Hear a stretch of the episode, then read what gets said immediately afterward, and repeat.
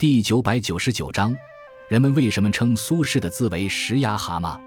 北宋文豪苏轼以飘逸洒脱的诗词闻名于世。除此之外，苏轼的书法也是一流的。他与黄庭坚、米芾、蔡襄并称为宋四家。那么，苏轼的书法有什么特色？人们为什么用石崖蛤蟆来评价他的字呢？在书法上，苏轼专长行书和楷书。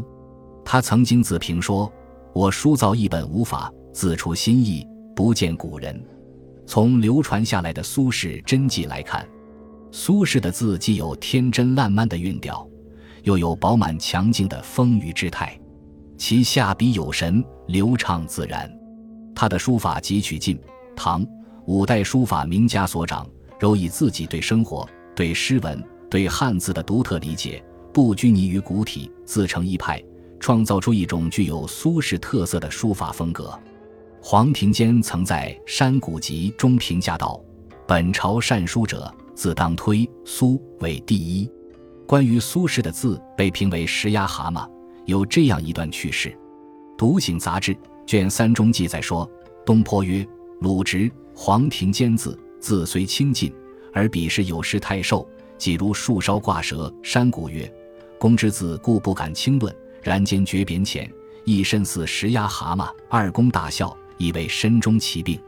苏轼本比黄庭坚年长几岁，由于经常在一起切磋诗文，推敲书法画意，两人渐渐成了亦师亦友、无话不谈的忘年交。黄庭坚虽然也以诗词见长，但是他在书法上的成就要略胜一筹。他学习书法，最初学习周岳，又取法颜真卿、怀素。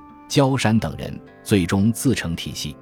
他的字虽宁静有力，但是每一个字为了突出其中的一些笔画，往往写得特别夸张，以致结构变化性极强，整体呈现出中间细腰的效果。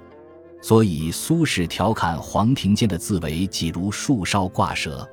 对于苏字所呈现的头向上斜、脚向下伸的结构特点，黄庭坚则概括为“石压蛤蟆”。